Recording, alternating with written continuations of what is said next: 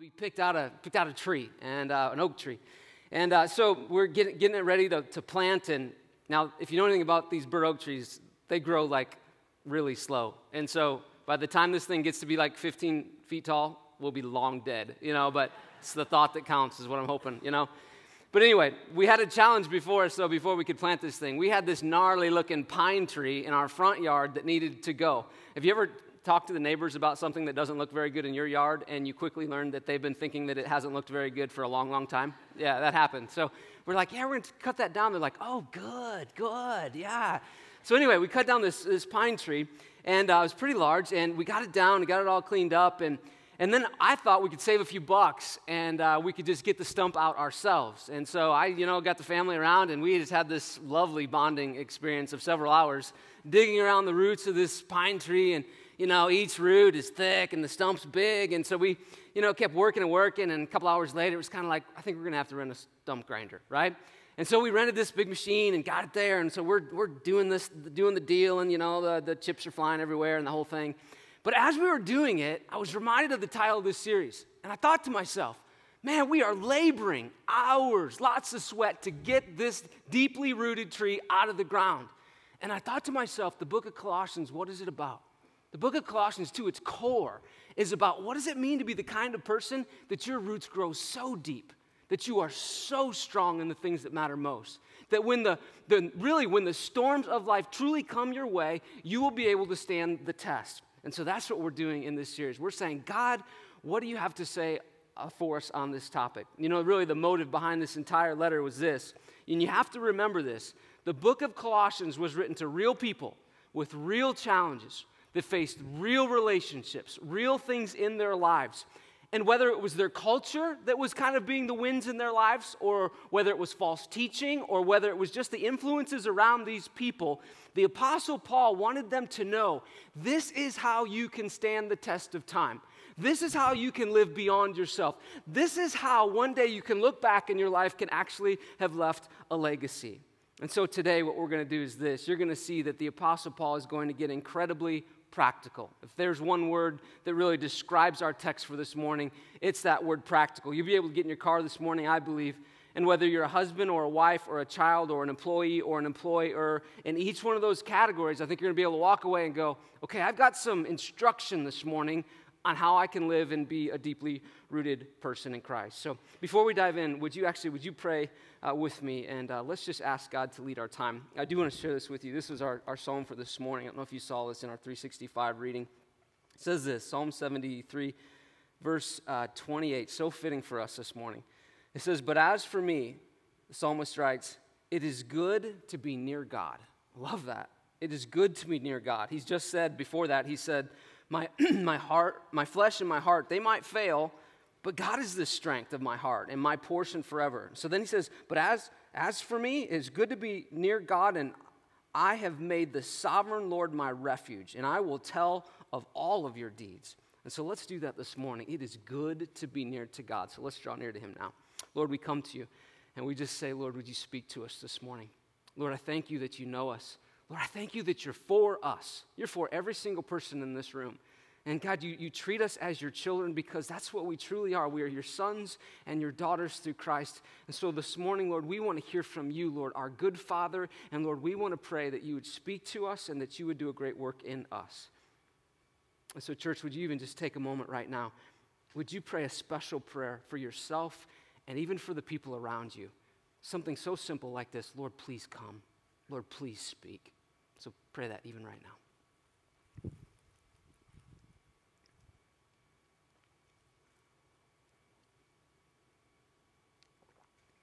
Lord, I thank you that every time we draw near to you, you draw near to us. That's a promise in your word that we cling to and we need. And so that's our prayer this morning. We pray in Christ's name. Speak to us now. Amen.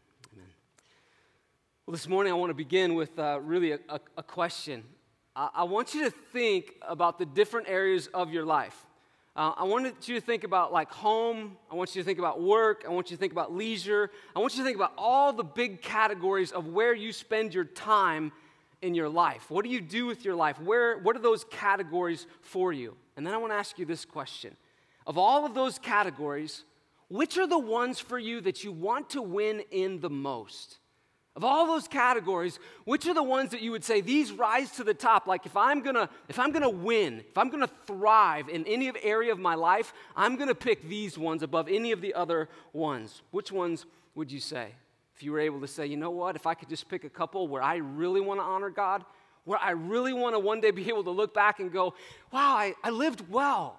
I did my absolute best. I didn't do it for me, but I did it for really for the honor of my good God. What would be those categories? My guess is this if we took a poll this morning, the nine out of 10 of you would say the top two categories where you want to win the absolute most would be these two home and work. Home and work. And, and, I think the reason why you might say those is not only do they have the potential to have incredible relationships and incredible impact, but they're also, they tend to be the areas of life where we spend the most amount of time, the most amount of hours each and every week. Think about this. You don't want to go to work, do you? I know you don't. Day in and day out, I mean, some of you are like, no, I don't want to go to work. No, that's not what I'm saying. You don't want to go to work and not have an impact, do you? No, you want to go to work and you want to do it well. You want to go to work and, and you want to be able to say at the end of the day, wow, I had an impact beyond the service or even the product that I was able to help produce. You want that. Um, at home, if you're married, you aren't aiming for an average marriage. You're definitely not aiming for a below average marriage. You want to thrive. You want to want to go home at the end of the day. You would pick that path all day long. You want to have that desire. If you're a parent, you want what's best for your kids, whether they're young or whether they're old. You want them to thrive. If you're a student, if you're a child, you know this when you think about the relationships, even in the midst of your family, you know how important those are and you want them to go well. You might not know how to, or you might feel like you fail at that, but you want that. You want to thrive in the places of your life that matter the most. When it comes to home and work, I believe as we approach the text this morning that it's no problem for all of us to go, I'm all ears. I know I am. Because I spend a lot of time in those two realms and I want to thrive. I want to have a great impact in those two areas. The title, if you look in your Bible, if you got one or flip to it on your device, the title, title for this section, chapter 3, in your Bible is this Living as Those Made Alive in Christ. In other words, it's going to be talking about this. It's saying, in other words, since you've been captivated by who Jesus Christ is, so the Apostle Paul has laid this great foundation for us in chapters 1 and chapters 2. And now he's saying, hey, if your life has been captivated by Jesus Christ, now I'm going to talk to you about what does it mean to live as though you're, you've been made alive in Christ. So he's writing to Christians. And I believe he's writing about these particular areas because the Apostle Paul knows this the unbelieving world is watching.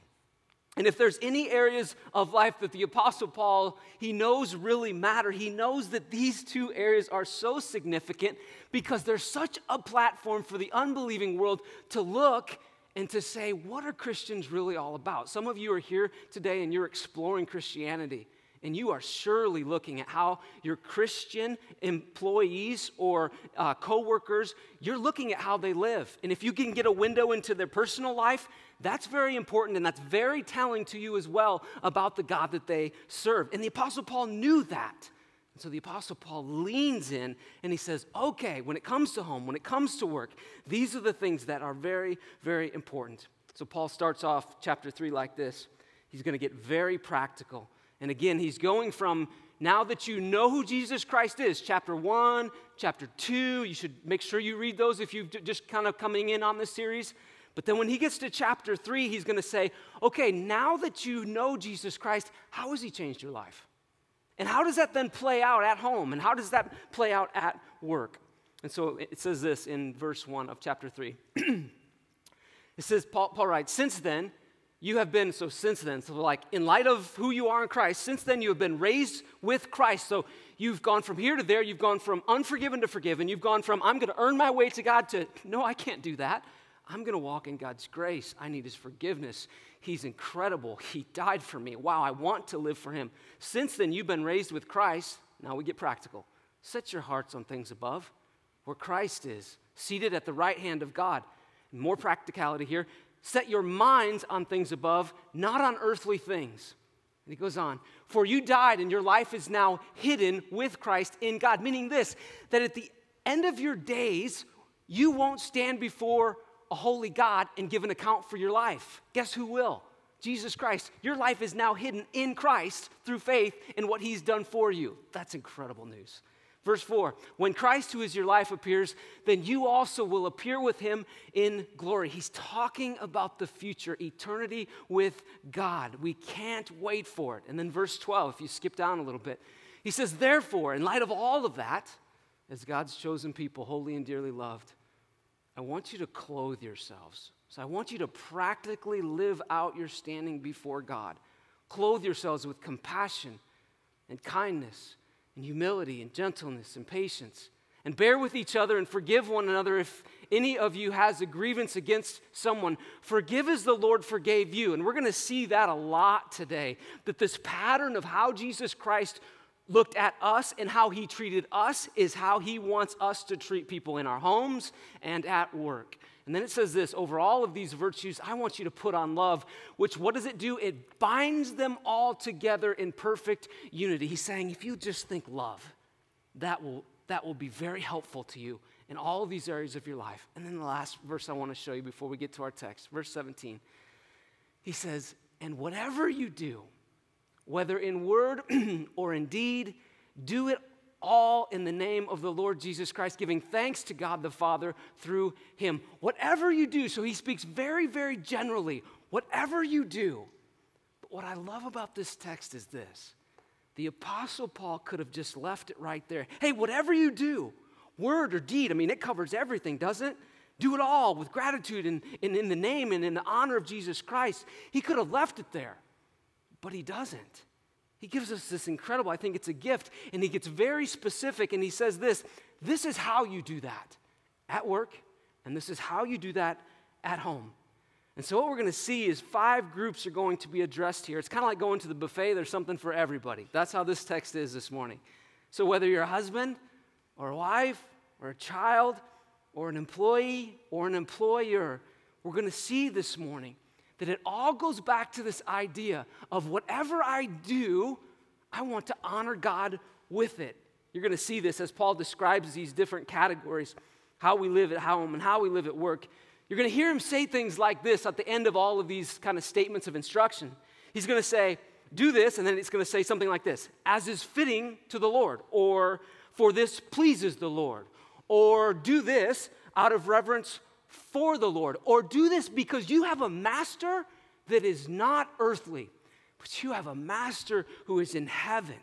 And so that's what the, the aim, it's going all, it's going to go right back to Christ. How do I honor God? Not myself. How do I honor God at work and at home? So then, Colossians chapter 3, verse 18. Wives, you get addressed first. Now, hang with me for a bit here before you hit the mute button, ladies, or throw something my way. I think you're going to understand why. But hang with me through this. Verse 8 says this Wives, submit yourself to your husbands as is fitting in the Lord. You see why I asked you not to throw anything at me?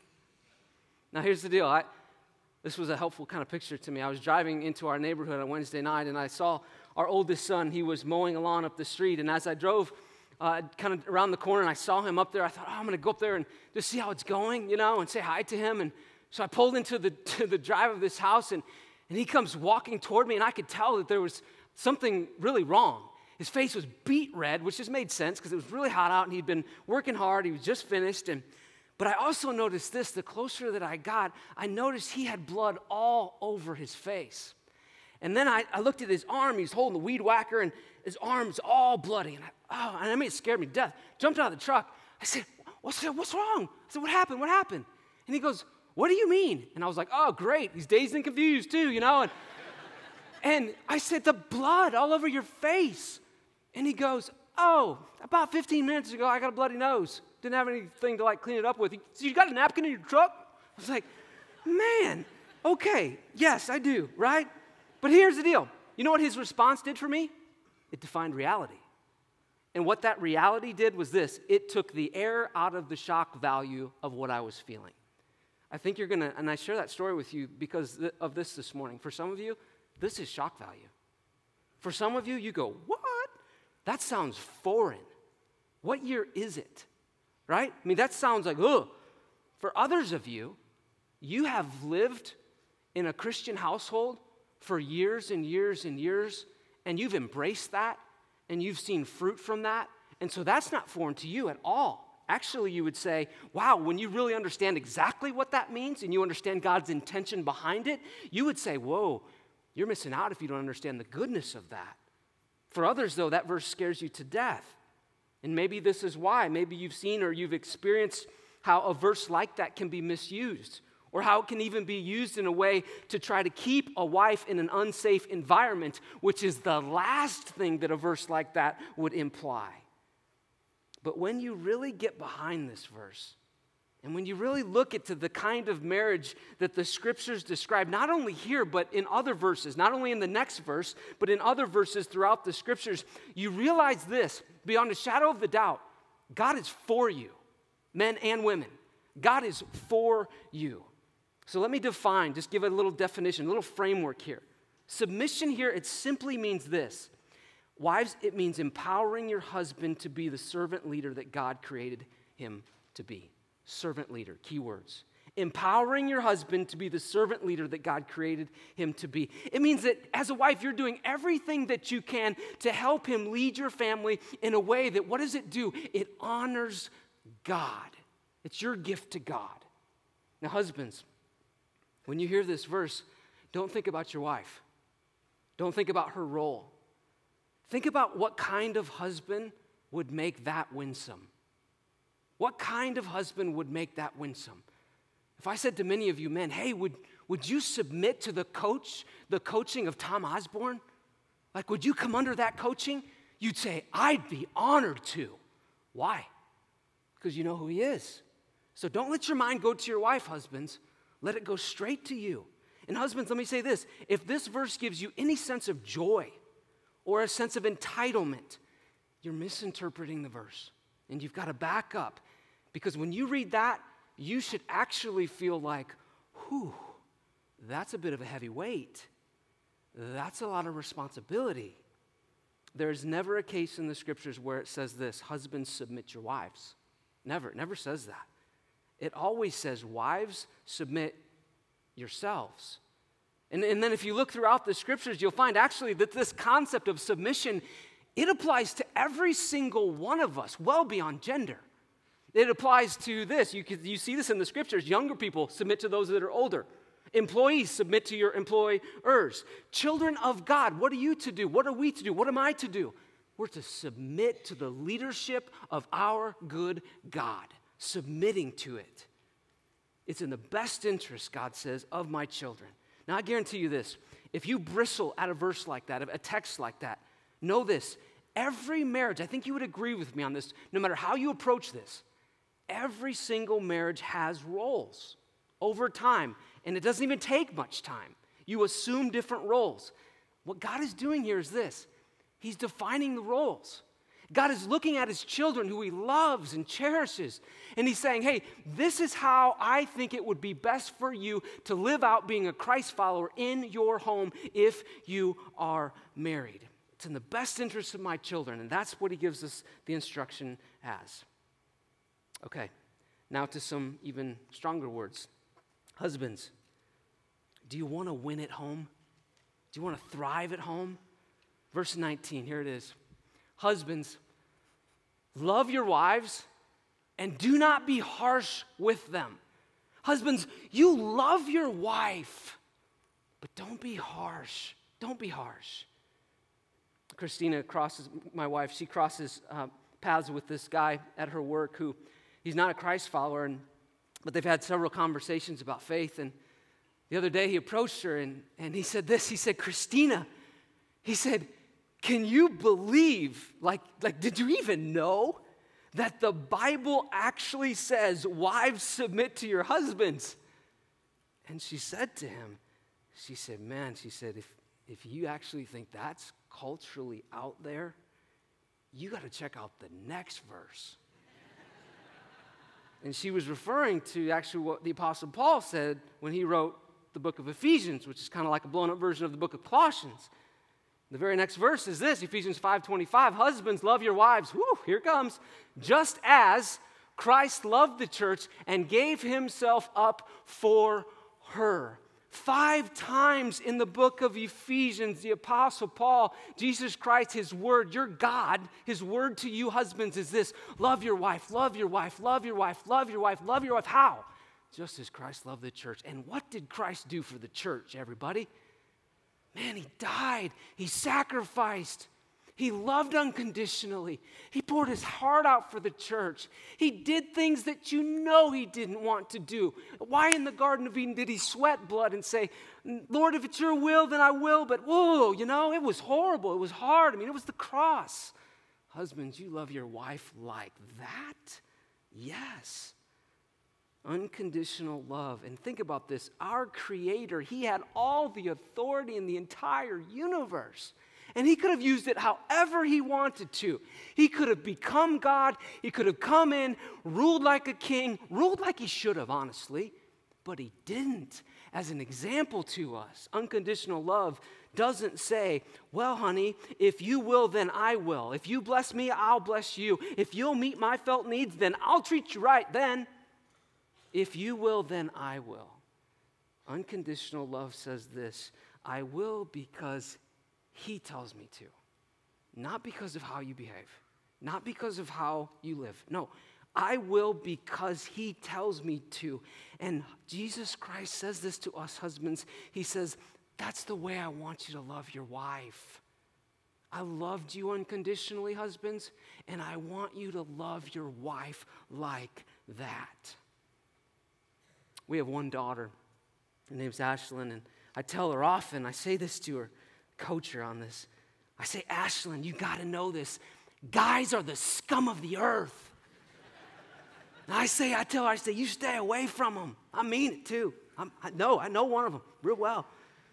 But I say this my, my greatest prayer, though, for her, even in spite of that coaching that I, I really hope she hears for a long time, my greatest prayer, though, for her, at least in this area, if she gets married, is not that she would marry a successful guy.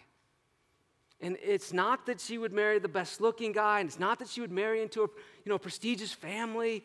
I'm praying that she will marry a man that loves Jesus Christ. Because here's what I know.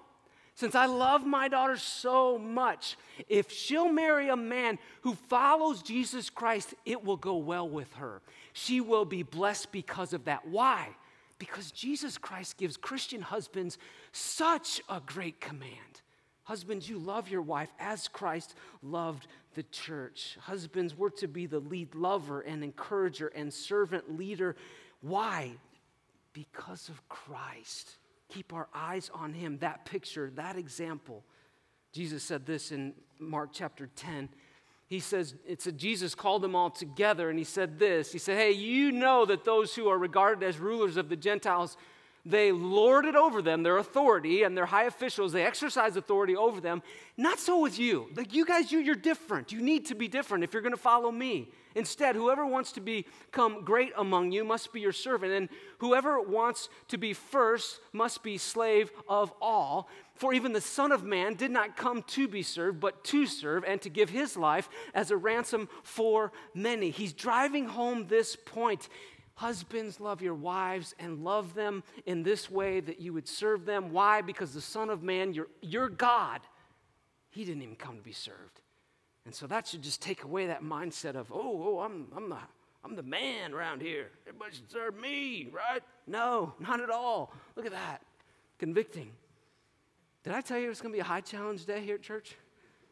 Okay, let's let the husbands up for air for a minute. Let's move on. Brookside kids, you ready? How do you win at home? And if you're a child here, I just want to say this to you. If you're a student here, I just want to say this to you. Your relationships at home are going to outlast your friendships. They're going to outlast your friendships. Your relationships at home are going to outlast most of the relationships in your life. And so, if you want to thrive in life, you can do it by following what this next instruction is. It says this in verse 20. 320 it says children here it is obey your parents in everything for this pleases the lord to obey simply means this it means that i follow their instruction when your parents tell you to do something it means okay I, am gonna i'm gonna try to do that the best of my ability but here's the key question children students that you've got to ask You've got to ask this question why? And here's the answer For this pleases the Lord. Is it about your parents? No, it's not about your parents because some of you are thinking, yeah, but, Pastor up there, you don't know my parents. They actually aren't that great. Here's the deal you're probably right. And my children might say the same thing. But here's the thing it's not about your parents, it's about your God. And if you want to honor God, you'll obey your parents. And this doesn't go for like just the youth in our church today. This is for adults. If you have living parents, right? Think about this honor. What does that mean? What does that, what does that actually look like? And here's what I would say to you, particularly the youth. If you're here today and you can get this right, if you can figure out, okay, here's how I'm going to honor my parents, I guarantee you this if you know how to show honor at home, it will go well with you in a lot of areas of your life. You'll be the kind of person that someone else wants to employ because you, are good with relationships, because you know how to honor in the areas of life that matter most. And then it says this Ephesians chapter 6 says this, and this is just another reason. Here it is Children, obey your parents in the Lord, for this is right. Honor your father and mother, which is the first commandment with a promise. Now, this is pretty cool. So, like, if you're a child, like, you get like an extra bonus here. This is the first commandment with the promise, so that it may go well with you and that you may enjoy long life on the earth. Basically, saying this hey, if you'll honor your parents, you're going to be blessed. You're going to be blessed it will go well with you. If you'll take the time to say, I might not agree with you, but I'm going to honor you, it will please the Lord, and the Lord is going to look at that and He's going to reward you. You will be blessed through that. You know, I can remember when, and I can remember when I thought I knew more than my parents. Anybody remember those days? Some of you are like, yeah, today. Mm-hmm. Yep. But I, here's what's happened to me. With each passing year, you know what's happened? I've realized how much they knew and how much they still know. And here's what I want you to hear more than anything I've also learned that the decisions that they made that impacted my life, that they were made because they actually loved me and they had my best interest in mind. And so I can kind of look at that now as I'm getting a little bit older and go, oh, wow, I see the wisdom of God. I didn't feel it at the time, but I do know that their decisions were made with an incredible motive. And so, children, honor God with your life. And how do you do that? The most substantial way that you can do that is to honor your parents, to obey them. Now, parents, notice this. Notice that it doesn't say, parents, obey your children. It doesn't say that. Parents, here's the deal. We're to do everything we can to humbly lead our children, but make no mistake about it we are to lead them. So if your child is telling you what to do, or if you find yourself saying, well, they just want to, so and you kind of get kind of passive in your leading, look at this as a wake up call a little bit and go, wait a minute, God entrusted them to me. And so I have to be proactive. I got to think ahead. Okay, how do we lead them? I need God's help with that. Okay, let's keep going. Verse 21 keeps going. Next group at the buffet here. Fathers, how do you win as a dad at home? Here it is, verse 21. It says, Fathers, do not embitter your children, or they will be become discouraged.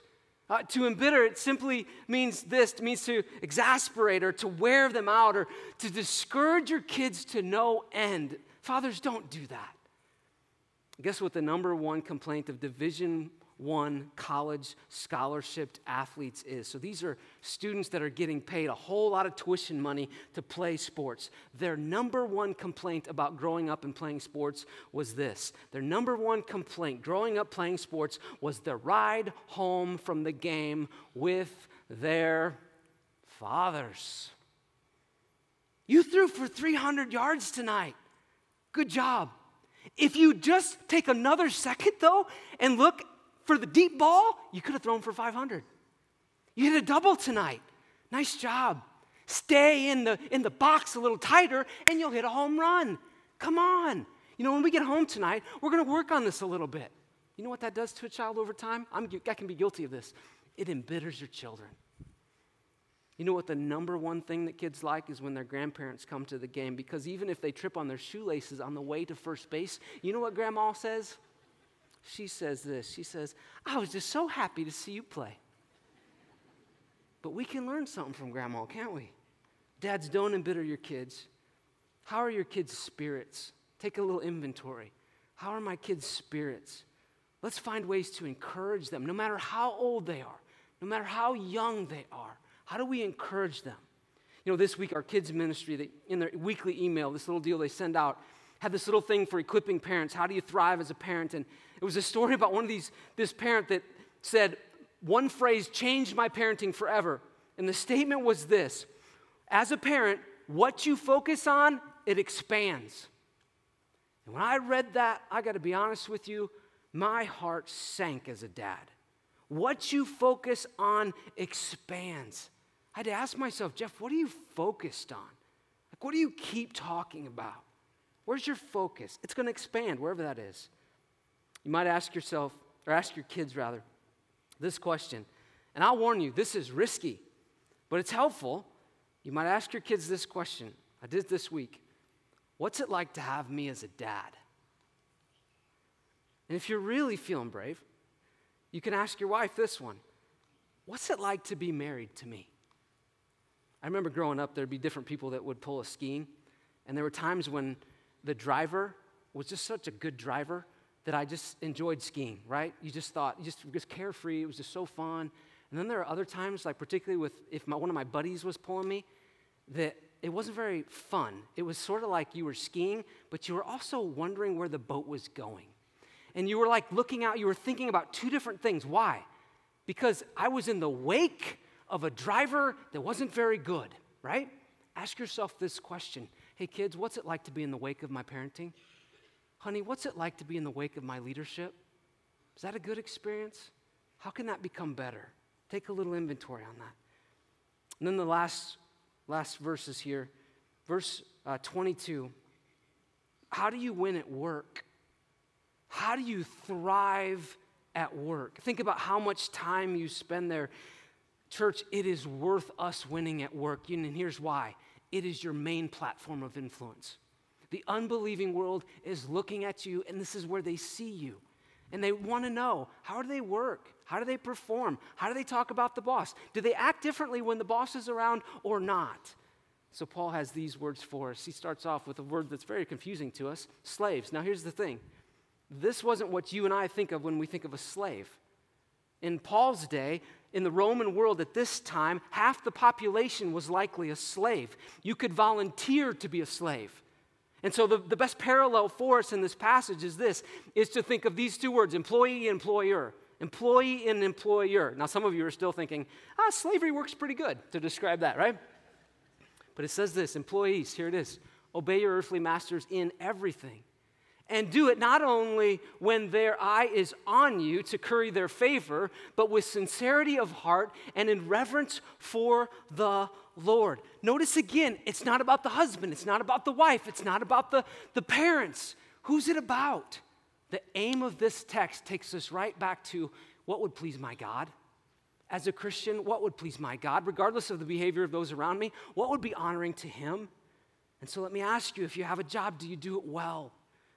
Are you one kind of employee when, you know, the eyes of the leader is on you, but you're a different kind when it's not? Is that you? Honor authority. Remember this from this verse our boss is always in the room. Your boss always knows what's on your computer. Do you ever have this instinct in you that when somebody comes in, a, maybe a coworker or maybe a manager or maybe the owner of the company, and, and as soon as they come in, you think you need to move the mouse and click the screen and move, you know, change it a little bit. If you have that feeling, that should be a warning to you. My God is always in the room. My leader is always right here with me. Now, notice this, and I love God's word because it continually gives us the why. Why did we do this? Why should we act this way? Why is this important? Verse 23 says, Whatever you do, work at it with all of your heart as for working for the Lord, not for human masters. Here it is. Why? Since you know that you will receive an inheritance from the Lord as a reward. It is the Lord Christ you are serving. Anyone who does wrong will be repaid for their wrongs, and there is no favoritism. I had a boss in college, it was very hard to work for. Very hard. He owned a large landscaping company, and um, when people saw him coming, they would turn. Like when he would come into the sales shop, I would see this happen. I would do it myself. When he would come in, you would just kind of get busy and you'd kind of do this as he walked by, right? Just keeping your back toward him. Well, I had this job though. My main job at this landscaping place was to mow his fields and to mow his tree orchards. And so what would I do? I, he said, You can come, you can work whenever you want, which was great for me. So I could come really early in the morning. But he said this if you come before the store opens, you got to come, just to come to the back door of my house, and then I'll take you and we'll go to the big shop and we'll get out the mowers and you'll be set to go. Well, that meant that I had to personally interact with him. That meant that when I greeted him in the morning as he was drinking his coffee and reading the paper, I had to engage with him. That meant that as for me as a new Christian, I had to figure out how do I like this person? How do I take interest in this person that wasn't a very honorable boss? He was hard to work for, he was a hard man. And I tell you that because I learned more and I grew more working for this guy than I did for many of these other very good bosses that I've had. Particularly if you have a hard boss, remember this remember who you're working for. Who are you working for? You're working for the Lord. And the more that you think that way, the more that your earthly master is going to go, I need to know who your Lord is. Because most people react to me differently, but you react to me different. Last verse, here it is, chapter 4, verse 1. Masters. Now, we don't have those either, but it says this. Think of it like this think of these as the employers. So if you own a company, or if you're a manager, or if you lead a team, this is for you. Masters, provide for your slaves or your employees with what is right and what is fair because you know that you also have a master in heaven. Again, why? It's this mindset. It all goes back to the Lord that I'm serving the Lord. It's this bigger, bigger picture. So let me ask this question What's it like to work for you? Are you fair? Are you seeking to provide a work culture where people around you they can thrive? Are you thinking not only about the bottom line? But are you thinking about the people that you interact with? Do you have their best interest in mind? Do you treat it as, okay, God, you've given me a stewardship to lead these people. And so, God, help me to do that really, really well. If you have authority, let me ask this question Are you the kind of person that's quick to say thank you to those who are implementing whatever strategy you might be coming up with? Is there anything that you'd say, I will never touch that? It's just beyond me. That's not good. Get your hands into that. Are you the kind of leader that you're using your authority to lift those around you? I want to close this way. You know, in all these areas, all these relationships husbands, wives, children, employees, employers think about how your master in heaven treats you. Regardless of your position, his position is this his position is unconditional love. Regardless of your position, his position is unconditional love as a child of God. That's, that's what we receive. And so imagine for a minute. I mean, imagine what the unbelieving world would, would think. Imagine if a wife supported her husband and she did everything that she could to allow him to lead the family in a way that would honor God. Imagine a husband that was a servant leader, that looked at Christ, not his wife, but as Christ as his model and he said, I'm going to serve and I'm going to lead in that kind of a way. Imagine children that when their parents said, Hey, I need you to do this, they just did it. And they didn't do it because they necessarily agreed with the call, but they wanted to please God with their life. Imagine if you're an employee and you go to work and all of a sudden the people around you, they go, What's different about you? And the difference is this you're not working for an earthly master, you're working for your Father in heaven. Imagine if you're a boss and your employees look at you and they say, Wow, I think he's for me. I think she cares about much more than the bottom line here. That's what the Apostle Paul is driving us to.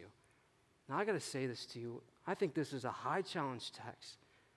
And I think it drives us to the place where the entire book of Colossians drives us to. And that's to the gospel. I don't know about you. When I go through these categories, I go, Lord, I need forgiveness. Lord, I need more grace. Lord, I need your help. Lord, I need some wisdom. And you know what all of that is? That's the goodness of God. And He will pour it, pour it, pour it out to us. I want to leave you with these, verses. This was encouraging to me this week. Here it is. This is from the book of Isaiah. It says, So do not fear. Like if you feel a little bit overwhelmed even by some of the things you've heard today, do not fear, the Lord says. I'm with you. Hey, don't be dismayed. Don't be discouraged, even. I'm your God. Like, I've got you. I will strengthen you. The Lord says this to you, church. I'm going to help you. I'm going to uphold you with my righteous hand. So when you think about those five categories, don't be discouraged. Say, okay, I'm going to lean into God. To see what His wisdom is. I'm going to seek to live in His grace. So yeah, let's let's pray together. Lord, we come to you. And Lord, we just say to, together, Lord, we want to win at home. And Lord, we want to win at work. And so, Lord, even right now, I just pray for the husband, I pray for the wife, I pray for the parent, I pray for the child. Lord, I pray for that employee, pray for that employer. And Lord, we just say to you, Lord, would you teach us what it means to honor you? And we know that the best thing that we can do is not to live, even for those relationships right around us, but we would live looking to the model of Jesus Christ. And so, Lord, might that be our guide even today. We love you. We pray this in Christ's name.